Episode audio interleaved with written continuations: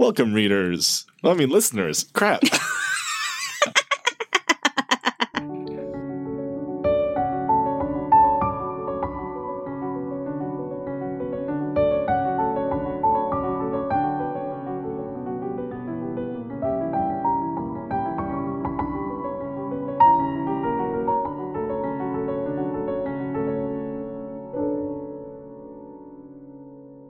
This is Dear Reader. It's Dear Reader, so we're addressing the reader. So that's presumably. True. Good save. Thank you. So yes, welcome, readers. My name is Michael, and I'm one half of your hosting team. Hello, I'm Emily. I'm the other. And if this is your first time listening to the show, well, we basically are old friends who have had a long relationship with reading and a long friendship. And we're kind of struggling with reading in different ways now that we're sort of, you know, in our mid or late 30s. And there's our third host, making his presence known. Yeah, that's the baby. We'll do a little bit of catching up with each other. How have you been? You know, I've been stuck in the house a lot, but it is like above zero and sunny today. So yeah. I was just driving around with the windows rolled down, blasting my favorite Star Trek Deep Space Nine podcast. You know, real pulling cool. up to the corner and everyone being like, whoa, yeah, cool. I'm the kind of mom who sings along with the radio, and my kid is the kind of kid who hates it. So that's fun. Oh, here's the worst moment. Well, best and worst. I was loudly singing along with Our Lady Peace on the Oldies channel. Mm-hmm. Yep. I mean, so. That's my stage of life. I just came from getting my hair cut, and as I was sitting in the chair and she was brushing out my hair before she was getting started, I was like, so many white hairs. So I guess tangentially, this is also a podcast about aging, because it's what we're doing. Yeah, we haven't meant it to be, but it is. Well, I have just been getting over a cold. Like yourself, it is finally starting to get a little bit spring-like here in Toronto. And I found this winter more of a trial than ones in the past, I have to say. So I'm really pleased. For me too, partly because I have two kids under three. But. Yes. Your older Eddie, is he does he enjoy winter? I know I loved it when I was young. He's not really big enough. Like he can't make a good snowball yet, and he's a little bit afraid of sledding. So, and he's like, we went out to play one day a little while ago, and he like sank too far down in the snow. I'm sorry for laughing. I just remember that happens early in Wuthering Heights, and I believe the narrator Lockwood says that it's a unique predicament that has to be experienced to be understood. So Eddie had that, and he's not a big fan. And with the baby, I can't go out with him as much as I'd like, and he's too little to go out by himself. Yes, so, I should say. In a couple of years, I hope he'll be into playing in the snow, but he's not there. I think I can remember being 6 or 7 years old and very obnoxiously like feeling superior to adults who used to complain about snow because snow is fun. What's wrong with them? Yeah, me too. Oh, God. So how has your reading been? Not bad. I tried to read The Incendiaries and I couldn't. This isn't a knock on the author. I just couldn't get time to get into it. And this kind of book you need to devote some significant time to in the beginning to figure out who everyone is and what you're doing. Mm-hmm. So I gave up on that one, which was a little disappointing. But the book I want to talk to about today, I've actually read twice in the last week. So, all right. So do you want to start us off this time? Michael, have you ever read a book that you feel like if everyone could read this, the whole world would be a better place? Yeah, absolutely. Okay, so I want to talk about Kid Gloves by Lucy Knisley. It's actually a graphic novel, or I guess a graphic memoir. It's her own experience. It's factual. Okay. Mm-hmm. And it's her experience of pregnancy and childbirth. And obviously this speaks very much to me directly because I've been pregnant and given birth twice in the last 3 years. But I think it really encapsulates a lot of the myths and misconceptions around pregnancy and childbirth that can be so isolating to the people going through it. It's really bizarre, and it was a real shock to me going through, because half the population are women, roughly. Most women at some point in their lives will be pregnant, and most of those will have children, will go through childbirth. But there is so little known and understood about the whole process. And although not everyone will be a parent, not everyone will experience pregnancy and childbirth, everyone has been a baby. Whether you have a relationship or even have ever met your mother, someone birthed you. And I think we would all be better if we understood that process more. I think a lot of people think they do. I thought I did before I went through it. And Lucy Knisley has a whole chapter on how she felt very educated on reproductive health before she got into it. Because she herself ran up against, like a lot of women, 1 in 4, she had a miscarriage and she had fertility problems and she had a difficult childbirth. She nearly died in childbirth, which is a shockingly common thing. And a cultural problem. She suffered from eclampsia, which kills twice as many American women as Canadian women. And there's no reason for that. The reason for that is these women are not getting the same level of prenatal care. Now, I could rant a lot about this, but the way she's able to talk about these complicated emotional issues and impart real knowledge about how a uterus works, how it actually works, about how the healthcare industry deals with pregnant women, the whole concept that as long as the baby's fine, the mom doesn't really matter, which is very prevalent. The way doctors, male and female, ignore their patients and their concerns, passing it off as nervous mom hysteria. But she's able to do this with such heart and such humor that the book, even though it deals with some very dark topics, is really very uplifting. It just blew me away. I want this in schools. I want everyone to know. Actually, that sounds like a good idea. That sounds like the sort of thing that would be good to get kids in grade 9 or something to read. Yeah, I'm going to make, like, my kids, unless something drastic happens, probably will not have give birth themselves, being both born male, but I'm going to make them read it when they're older, because they need to know where they came from and where everyone comes from. Yeah. And I mean, I also think it's important to not to sort of limit our reading to experiences that we personally might identify with or have. Like, it's probably would be really good for men to be made to read things about women's experiences. Yeah, and this one especially, because one of the reasons that this is so hard and that there are so many myths and misconceptions is that the reality is not discussed. I mean, women's health in all aspects is way behind men's health because it hasn't been well researched. There are places where it was illegal for a man to witness a birth. The family that invented the forceps, which saved, once they were well known, saved millions of lives, they kept it a family secret for almost 100 years. Oh, wow. Yeah, because they didn't want to share. They were making a lot of money off being the doctors who didn't lose as many babies. And so they kept it a trade secret. I hate how profit and medicine are.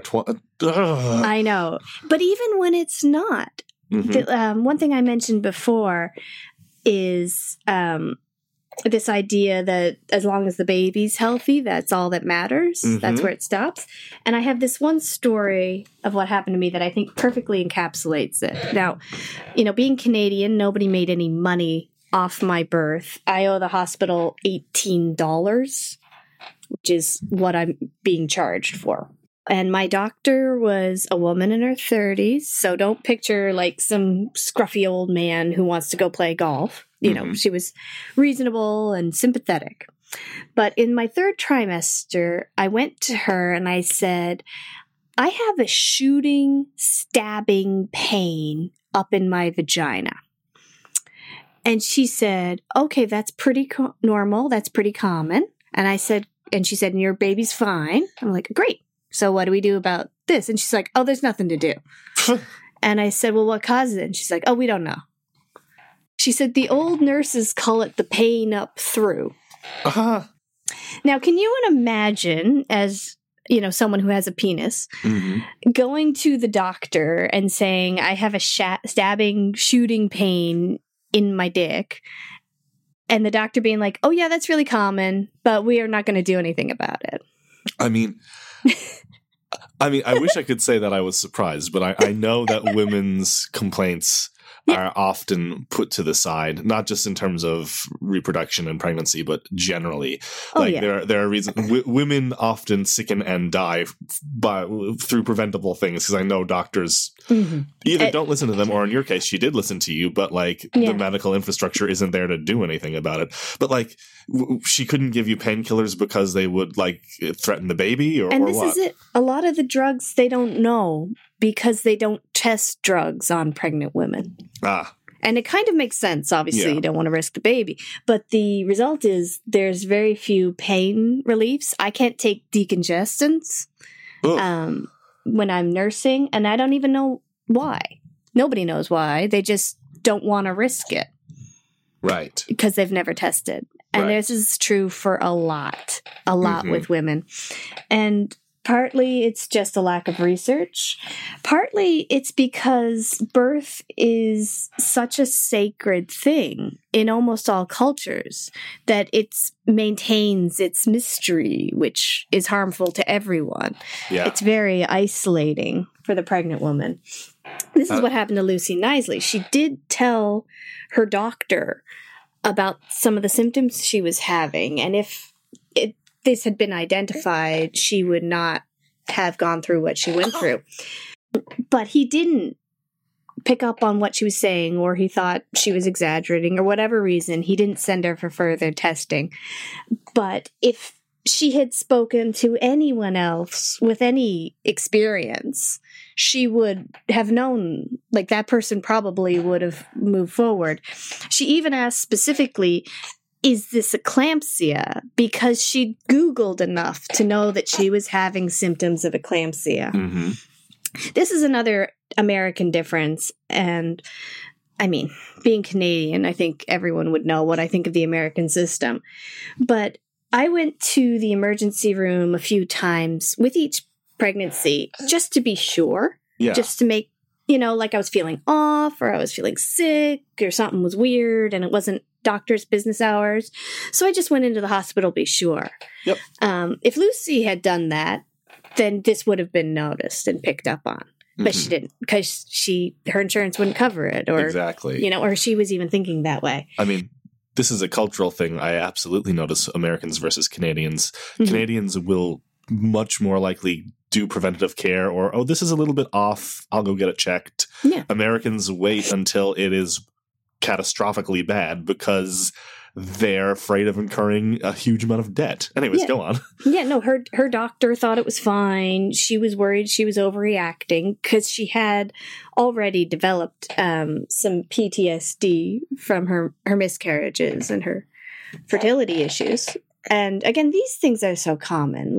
Did you know 1 in 4 women have a miscarriage? I didn't know that exact statistic, but I did know that miscarriages are much more common than people think. Yeah, I didn't know that number till I had one. Yeah. Most women, well, not most women, I guess 1 in 4 is not a majority, but it's a lot. Yeah. A lot of women. Mm-hmm. And, a lot of women have trouble conceiving, and a lot of women have complications in their pregnancies. But because it's so little discussed in our culture, that it's very isolating. We feel a bit of failure in this task that should be so natural. I'm just thinking about various reasons why that might be. And then I was thinking, rather than me theorizing on the fly, I should invite you to theorize about it, because you have more direct experience and have probably thought about it more than I have. Well, and that's the thing. Lucy Knisley goes through a number of reasons. There's misogyny. There's the fact that it's just not a man's problem most of the time.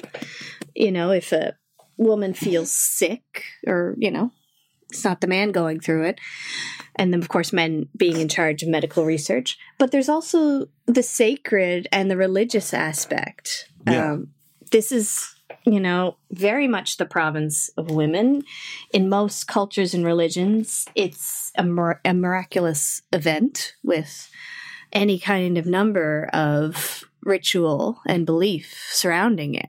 Yeah. It's very common in the Christian faith to find that people believe women are supposed to suffer through it. Mm-hmm. And that's actually weirdly become part of the natural childbirth movement. Yep. And this could get me a lot of internet problems if certain people are listening. I think you should speak your mind on this. Yeah, but the problem is there's become this push that women should deliver so-called naturally, as in without drugs. Now, as a comedian I can't remember said, unless he comes out your nose, you're delivering naturally. Yeah. You know, he's coming out. You're going to experience it. Yeah. You know, I had an epidural on my first and not on my second. So I had a so-called natural childbirth for my second. There's the natural birth. Yeah. And there's pros and cons to both, but the idea that you're not a real mother if you didn't feel him coming out mm-hmm. is very harmful. It seems super toxic. Yeah, and it's very common, even amongst people who aren't religious. I have a very good friend, a very good mom friend, and she never criticized me for having an epidural.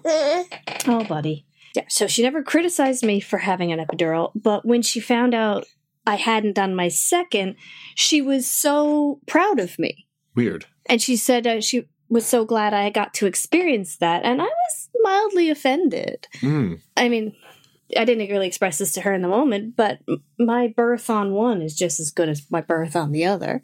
Yeah. In terms of my beautiful little babies I have. Yeah. And I mean, I'm just thinking about pain more generally and the cultural signification of it, because you anticipated where I wanted to take the conversation in terms of, you know, the idea that, oh, you know, pregnancy, you're meant to suffer. You're supposed to suffer. It's somehow is ennobling or spiritually elevating to experience that pain. Yeah. I know that's not just for childbirth either. No, it's not just for childbirth. There's all kinds of things that are like that.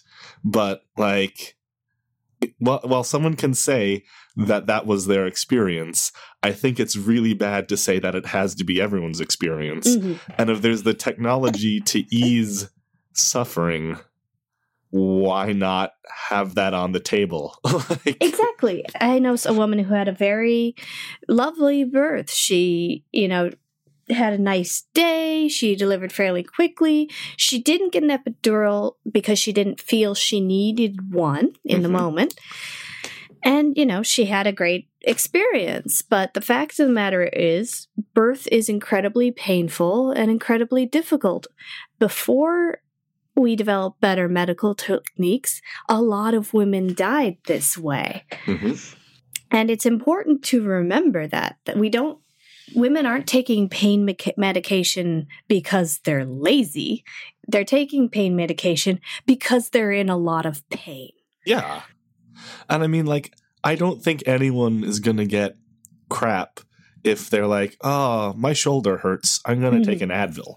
Like, actually, when you put it that way, it almost links into this idea that mental health medications aren't real and necessary. Yeah. You know, there are certain kinds of suffering that is acceptable to ask for help, and then there's certain kind that aren't.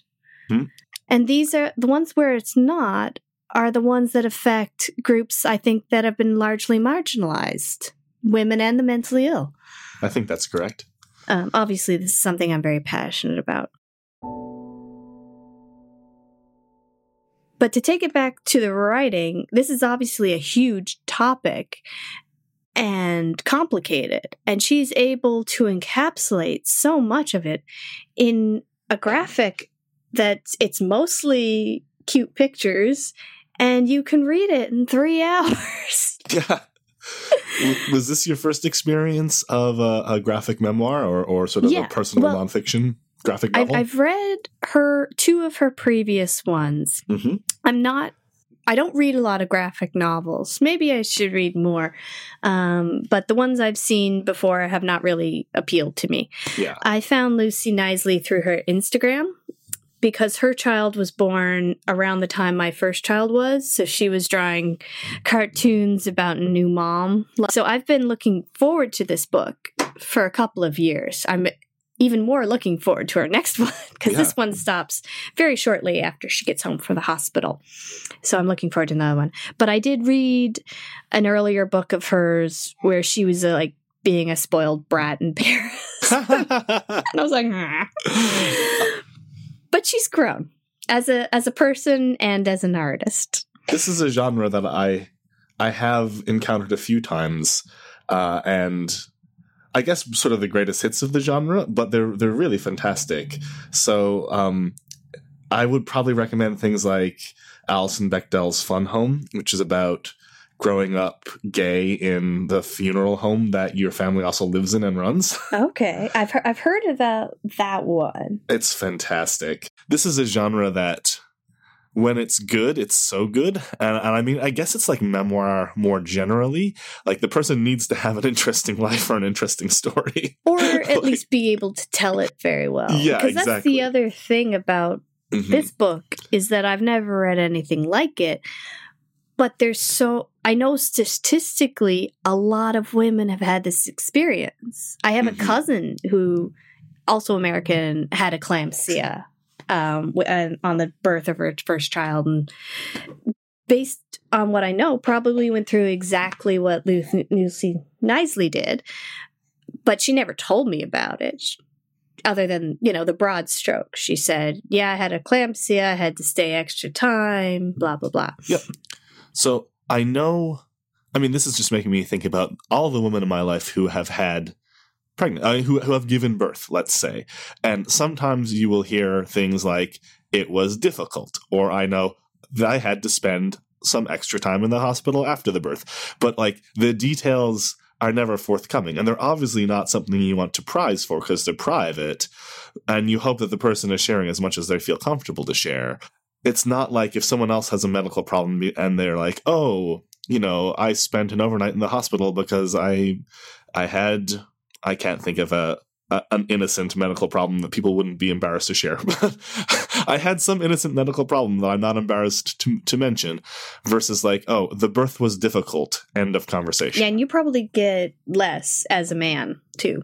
True. Than I would necessarily get it. Because I've noticed as well, and I do this, we talk about our births differently with other moms than we do with other women.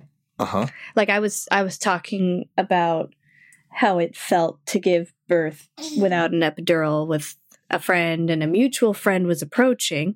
Yeah. And I kind of stopped because the approaching friend had not had a child, and I didn't want to freak her out. Yes. And I don't think that's being exclusionary. I think that's, I can think of lots of other things. If I'm, with a few of my gay friends, we might talk about the ins and outs of gay sex in a way we never would do in mixed company. It's not the same, but you get what I mean. When you're with friends who have had a similar experience, and it's something that you would not talk about to someone who was not in the club, not out of a sense of excluding them. It's just you're comfortable. Those walls come down because the other person will understand where you're coming from. Yeah, and I agree, and I think that's appropriate in many cases, but I think there are too many walls around childbirth. Sure. Especially because it is so universal. Those walls have a human toll in, there are people who die because of them. Exactly. I feel shame. When I was pregnant, I could not stop thinking about Kim Kardashian. Yeah? Because she had two incredibly difficult births. I don't know the details, but I know they were very difficult. And I know that her doctor told her she would die on a third, which is why they used the surrogate. Mm. So that's extreme. Whatever she went through, it was extreme. Yeah. And of course, she has access to the best medical care in the world. But she's also so spoiled. And I was thinking, if she can handle this, what's wrong with me? Mm.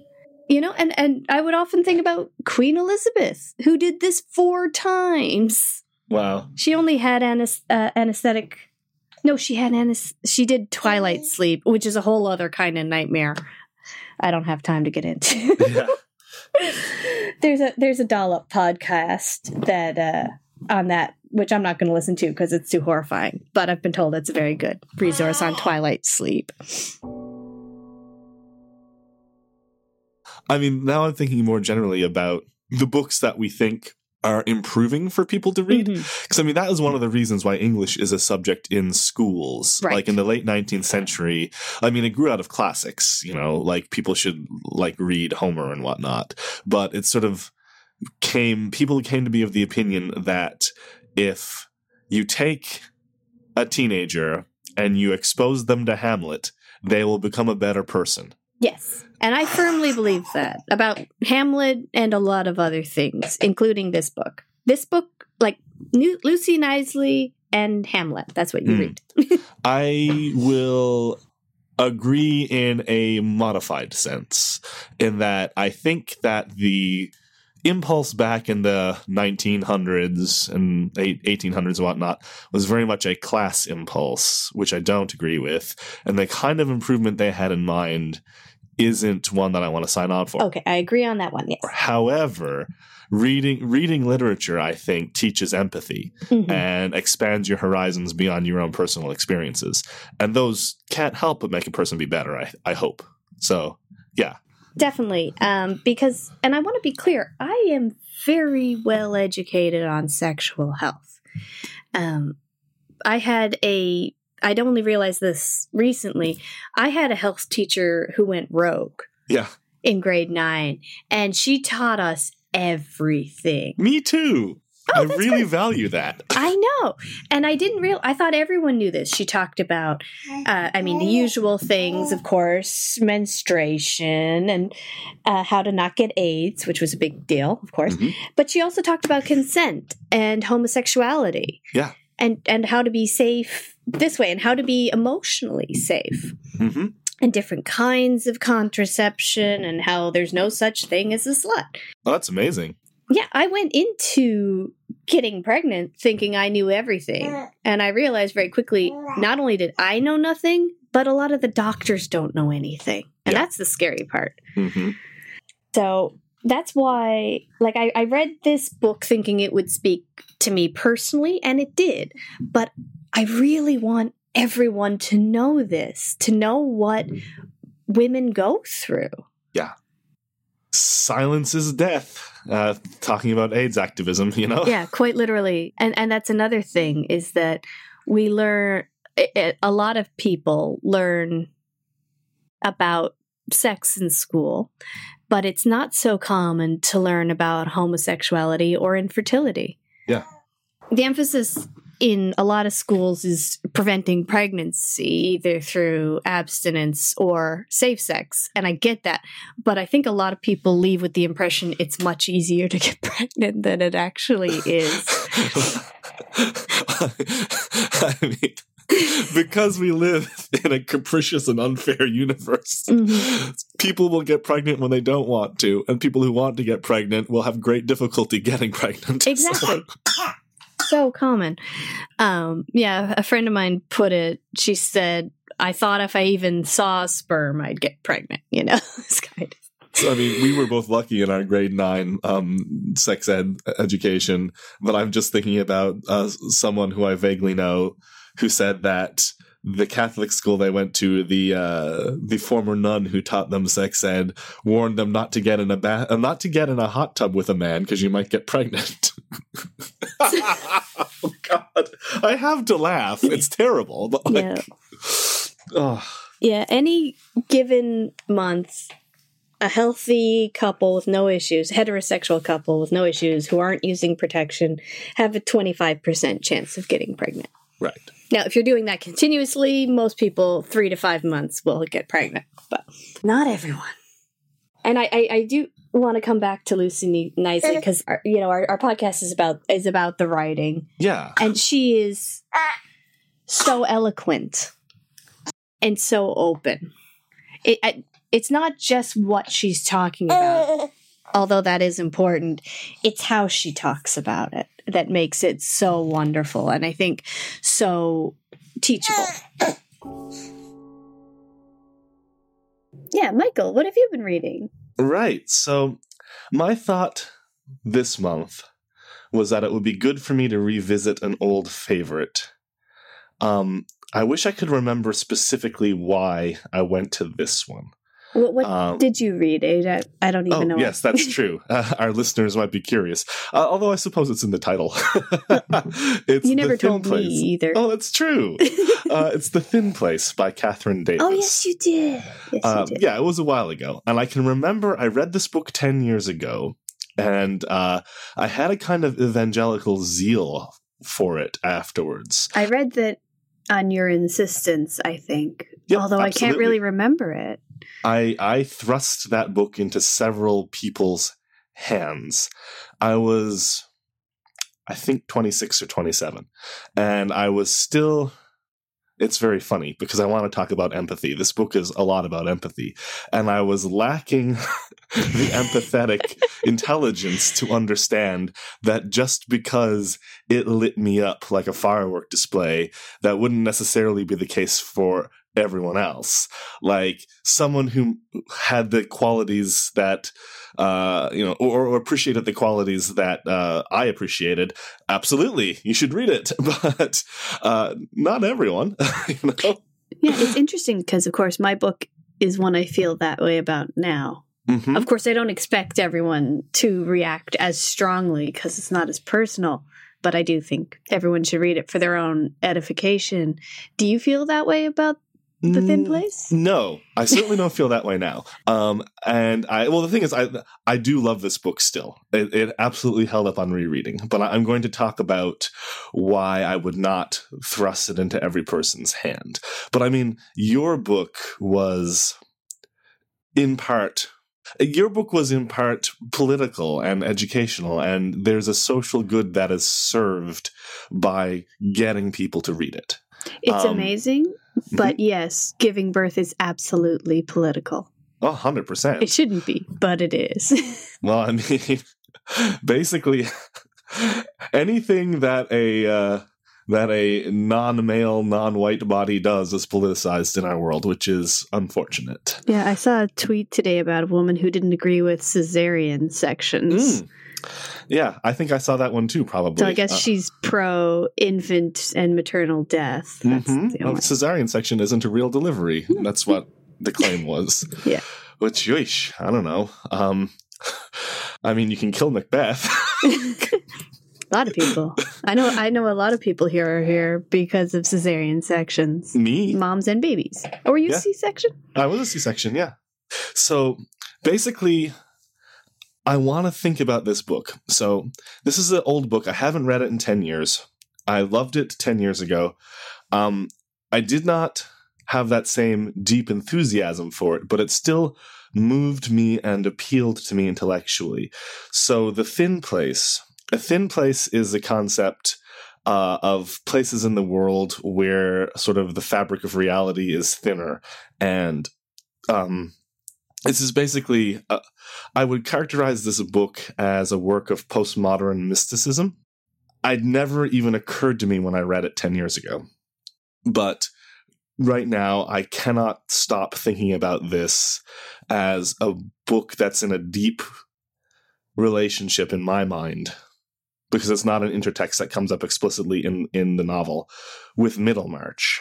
And I know I've mentioned Middlemarch every single episode of this podcast, and really I'm 4 for 4. But one of the things I love about Middlemarch, and I often say it's the book that taught me how to be a good person, is that it's a book about interbeing and how all of our lives are entwined with the lives of the people around us, often in very subtle or even imperceptible ways, mm-hmm. and that anything that you do has an effect on the people around you, and how most of us, by necessity, can't think too deeply about that, because that direction sort of madness lies. And for our own well-being, we have to sort of go around with our blinkers on and desensitize ourselves to the frequency of tragedy that's woven into the everyday fabric of life.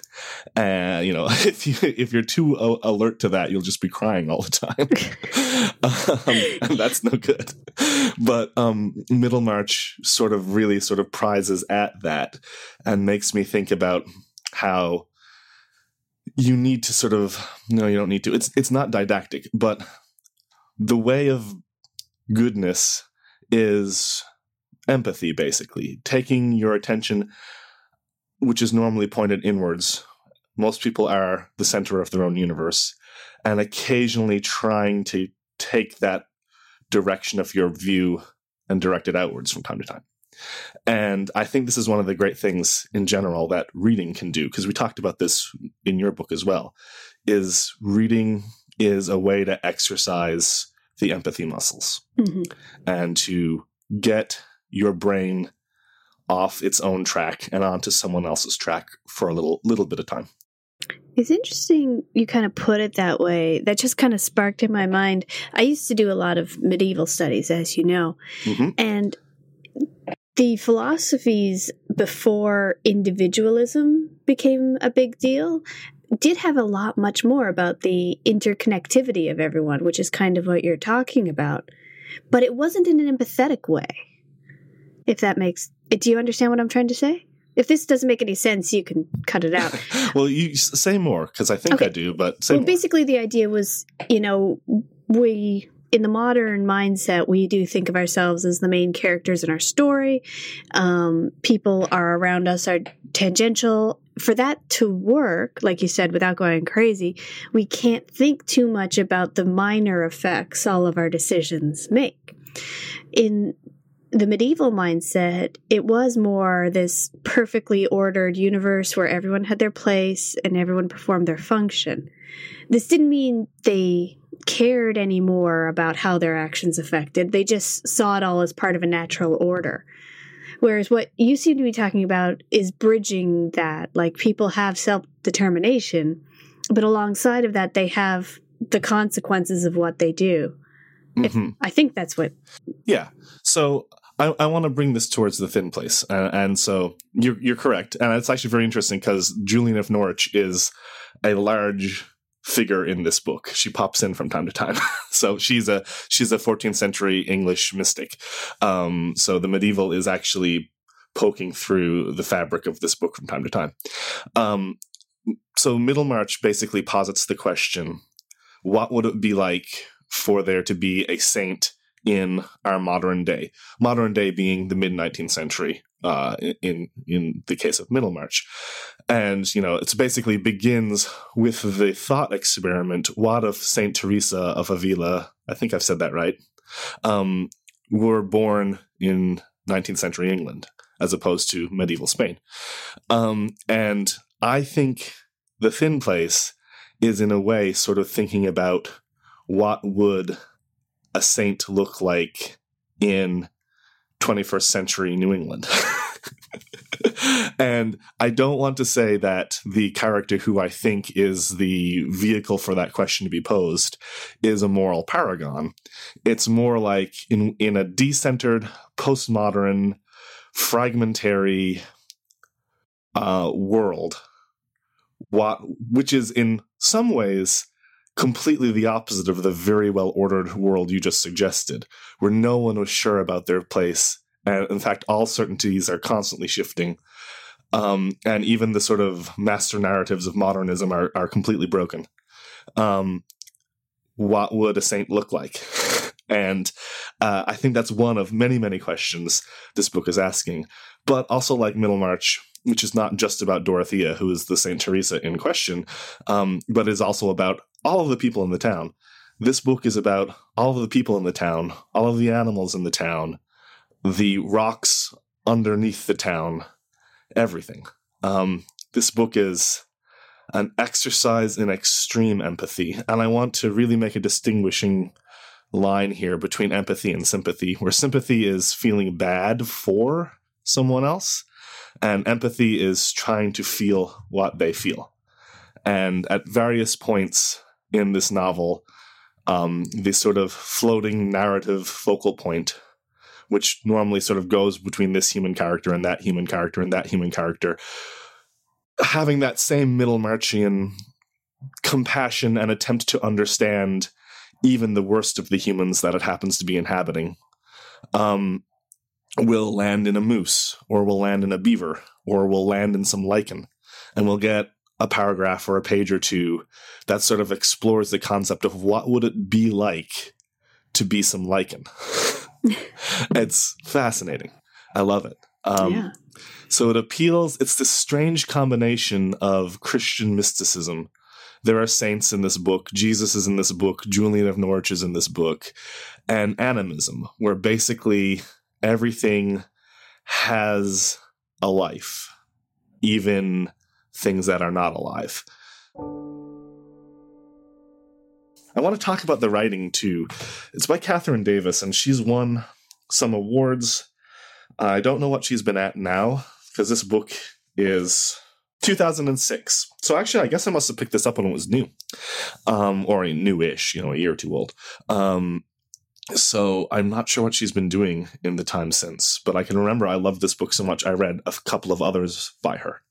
The writing is graceful, deeply intelligent, and assumes an intelligence in the reader. I guess I want to read about a page or so, because it sort of ties together a lot of things that I've been talking about, and I think it gives a good sense of style. So, it was small, according to Julian of Norwich, no bigger than a hazelnut and round as a ball. This was in the Fen country, in the 14th century. Despite her misleading name, Julian was a woman, 30.5 years old, an anchoress living in a cell that adjoined the parish church. Lewd, she called herself, meaning ignorant. She looked at the small, nut-sized thing lying in the palm of her hand and thought, "What can this be?" "Everything which is made," came the answer, and Julian was amazed that it could last, because of its littleness. But it would last, little created thing that it was, she was told, and always would, because God loved it, even though there was no peace in it. A man possessed of demons was living in the country of the Gadarenes, hiding among the tombs and terrorizing anyone who came near him. By the time Jesus came upon him, not only was the man possessed of demons so strong that he couldn't be restrained by fetters and chains, but he was also stark naked and howling. When he saw Jesus, did he run up to him and worship him? Did he tell him to go away and leave him alone? The gospel writers don't agree on this point, except to say that Jesus drove the demons out of the man and into a nearby herd of pigs. 2,000 of them, in fact, which seems like an impossibly gigantic herd. 2,000 pigs ran violently down a steep hill and into the sea, where they, quote, choked. Shortly thereafter, the people of Gadara asked Jesus to go away. They were frightened by the wild man's rapid transformation into a man not unlike themselves, and they were furious about what he'd done to their pigs. Which I find funny. Yeah.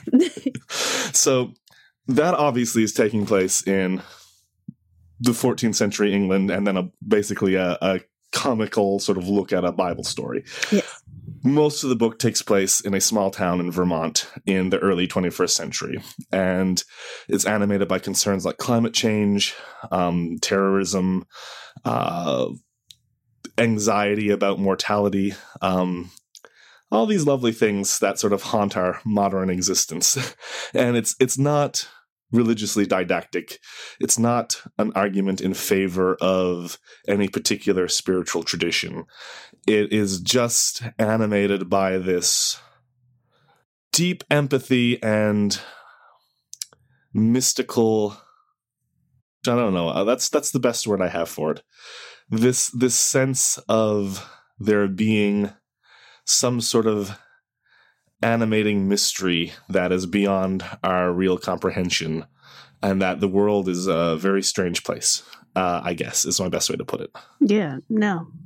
Makes me want to reread it, actually. Because, like I said, it didn't make much of an impression on me when I read it. I don't remember it very well at all. Now, maybe you know how it is. Sometimes you have high expectations. Yeah, I know. I have no doubt in my mind that I oversold it. I'm certain I did. Yeah. And also, too, when you're reading a lot. Now, it can go two ways, because I'm sure you've had the experience, too, where you're reading, like, 10 books a month, but there's still one or two that stands out. Because that would have been one of my heavy-duty reading periods, probably. Mm-hmm. And in fact, that's actually something I wanted to talk about, was this idea that in a reading life, you'll read thousands of books, probably. Let's say in a good year, you get through 40 or 50, maybe more. I think my best year, I got through like 70. So, you know, yeah, a few thousand books, even counting the periods of lull. But like, don't remember all of them. In fact, many of them you'll probably remember almost nothing. So frustrating. You know you read it, but it's like it doesn't count because you can't talk about it at a party or on a podcast or something. Exactly. It's like, I read that. I think it's about a guy. I kind of remember the cover. Yep. But there are a few books which are so important. Either they teach you something that changes who you are or how you see the world, or just meant so much to you that you just sort of carry them around as sort of little extensions of yourself inside yourself.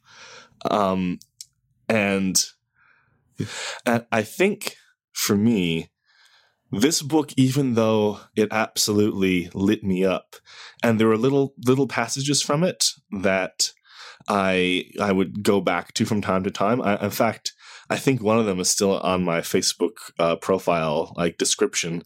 It's something along the lines of, every single thing in life is like Chekhov's gun, trustfully casting before it the shadow of its final shape, if only we knew how to see it clearly. Is that where that's from? Yeah, this is from The Thin Place by Catherine Davis, yeah. Which is this other lovely thing. I put some other passage on Twitter when I was reading this that really struck to me about how if a life could be observed from outside of the life, it would just look like a thing. And the person would only feel lost when they were inside of it. And I thought that was lovely. And yeah. I had some pushback from a follower who was like, oh, it sounds too much like predestination and everything. And I'm like, I guess, but I think it's more like the understanding that time is a dimension, just like the three dimensions of space that we live in. And if you could exist on a higher dimensional level where you could perceive time the same way that we perceive depth, then you would see all of a thing at once. And it would just be a thing. Yeah, decisions that you make or are forced upon you have consequences you can't foresee. That's all it really means. Yeah. Like, I didn't know that going to law school would result in a career in archives, but it did. Yep. And if I hadn't gone to law school, I wouldn't have made that particular turn, most likely. Yeah. So, and sometimes, like, I certainly felt lost when I dropped out. Yeah. I mean, sometimes it's really, you cannot predict what will end up being a very meaningful decision. It could be a very small decision that feels trivial at the time. Like, deciding to go to law school is a fairly large decision, but you know, choosing to sit next to a person on the bus that you end up having a conversation with that could change your life, you know? Or like when that time I went to see you in a play on a Friday instead of a Saturday, and I wound up meeting my husband. Exactly.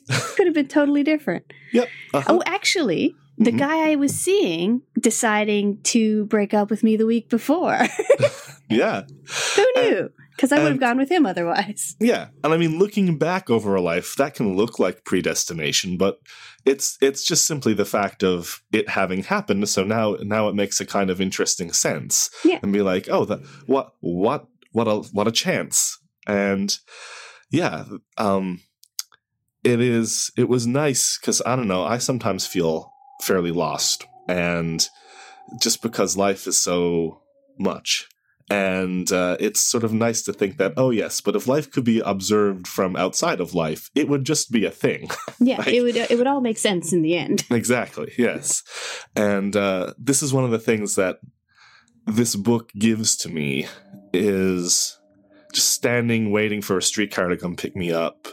It makes me think about how all the people around me have things going on in their head, feelings going on in their heart. Some people are having great days. Some people are having terrible days. But also little things like just at what moment the streetcar arrives, where I sit on the streetcar. All of it is meaningful. And all of it is filled with a kind of potential for meaning and beauty, which is a nice antidote to feeling numbed and bored of the world. Yeah, especially lately, it's so hard not to feel jaded and cynical. Mm-hmm. But yeah, like you said, everyone has thoughts and feelings. And like Lucy Knisley points out, everyone, I don't know if she put it specifically this way, but everyone was a baby. Everyone was carried inside a woman.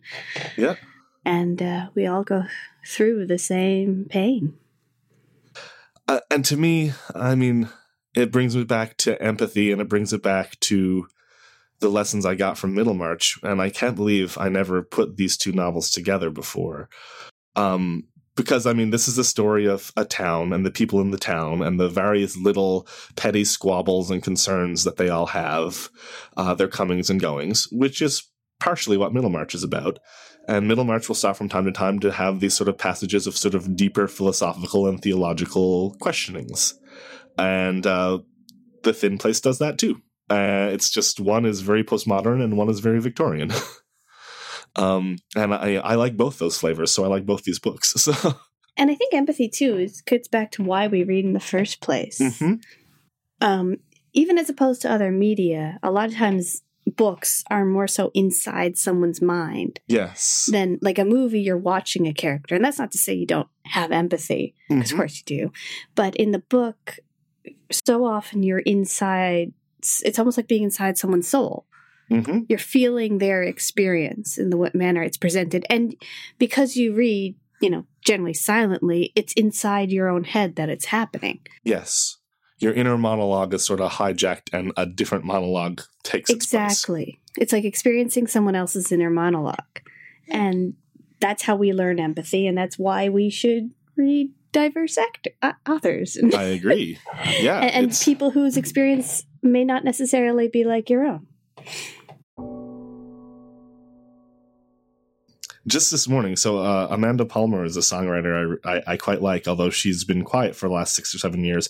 She has a new album out, and it is friggin' devastating. But she has a song on there called Judy Blume, which is basically an ode to Judy Blume. Yeah, so does Amanda. And I'm just going to read this verse out here because this is like what we're talking about.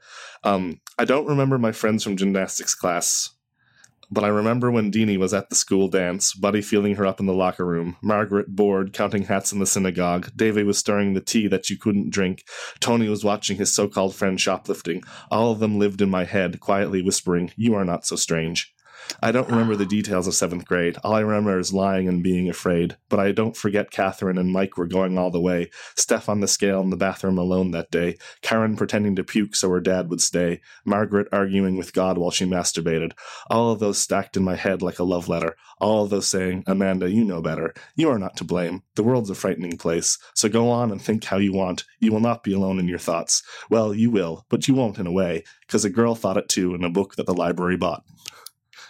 Which is lovely. That's amazing. I want to cry. Oh, man. Yeah. Yep. No, actually, Judy Blume owns a bookstore in Key West, and I kind of want to go to Key West. I did not know that. She does. She owns a legit independent bookstore. Wow. Okay. And I want to go to Key West, too. It's actually walking distance from the Hemingway house. Yeah. And it's Key West, so you can go to Margaritaville, too. I want to go. Also, amazing. It's very cold where I am. Yes, yes. And my understanding is that while a lot of Florida, not so good, Key West, pretty good. Yeah. Let's all go. Yeah, let's all go to Key West. The next episode of Dear Reader will be recorded on location in Key West. Excellent.